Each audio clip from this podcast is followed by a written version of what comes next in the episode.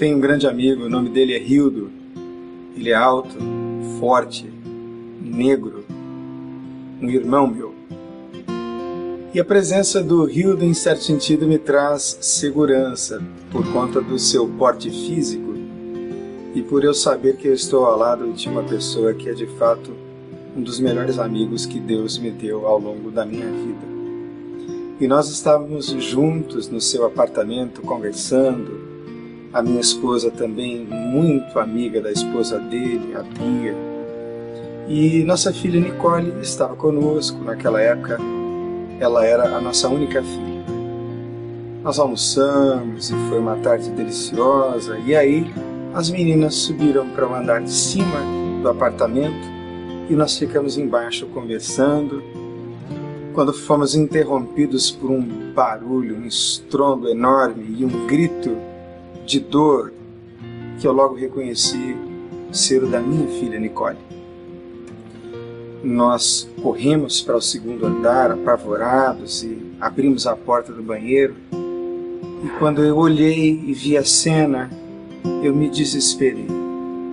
Era a minha filha, completamente ensanguentada, pois ela teve muita vergonha de chamar um de nós para trazer o papel para ela se enxugar, ou se limpar, e ela decidiu por si só se limpar na pia do banheiro, e a pia de cerâmica quebrou e cortou todo o glúteo da minha filha.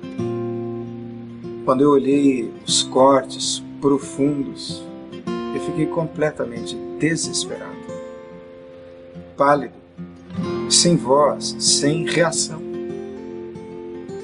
E o Rildo olhando para mim e olhando para a cena, ele mesmo se encarregou de ser o ator principal no momento em que minha filha precisava de uma ação direta, objetiva, de socorro do próprio pai, eu fiquei completamente inerte. E esse meu irmão querido então pegou uma toalha limpa no banheiro embrulhou a Nicole e nós fomos então para o hospital onde ela foi suturada. E os pontos primeiro foram profundos lá dentro e só depois os pontos foram feitos na superfície. E o caminho da casa de meu amigo, do apartamento de meu amigo até o hospital, talvez tenha sido um dos caminhos mais longos da minha vida, apesar de ter sido um trajeto de 15 quilômetros talvez. Eu chorava, desesperado de ver os gritos de pranto da minha filha.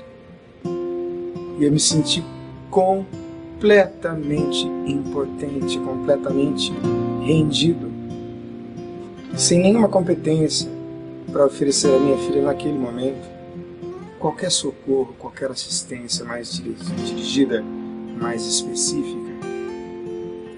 Quem fez isso foi o meu amigo. Nós fomos para o hospital e nós acompanhamos, claro, a nossa filha. E ela pôde se recuperar. E nós voltamos mais amigos daquela experiência. Aquela experiência nos marcou profundamente. E vez por outra a gente se sente assim na vida. Nos sentimos impotentes diante de algumas questões que fugiram ao nosso controle de alguns impulsos que a gente não consegue controlar. Para mim foi muito fácil admitir a minha impotência, a minha inércia completa e absoluta diante daquela cena, mas para muita gente, admitir a perda de admitir a completa falta de competência para gerenciar ou para administrar determinadas questões da vida é algo que se arrasta por anos a. E eu gostaria de convidar você a que entregasse aquilo que precisa ser entregue nas mãos de alguém que tem competência, poder, força, graça para resolver, para cuidar, para tratar, para oferecer ajuda. Em coisas na vida da gente que precisamos aprender a entregar para um outro, para um outro que esteja em posição, em condições de amparar. Esse outro Eu gostaria que você entregasse isso tudo que você está vivendo, que já fugiu do seu controle há muito tempo. Essa coisa que te coloca impotente, não perante a vida, mas perante coisas específicas que você não controla. Entrega isso. Admite que você não tem mais controle. Renda-se. Eu posso te assegurar que a experiência da entrega é libertadora, é reconfortante, é uma experiência de paz uma experiência de fé. Faça isso e dê o primeiro passo na sua jornada de recuperação. Em nome de Jesus.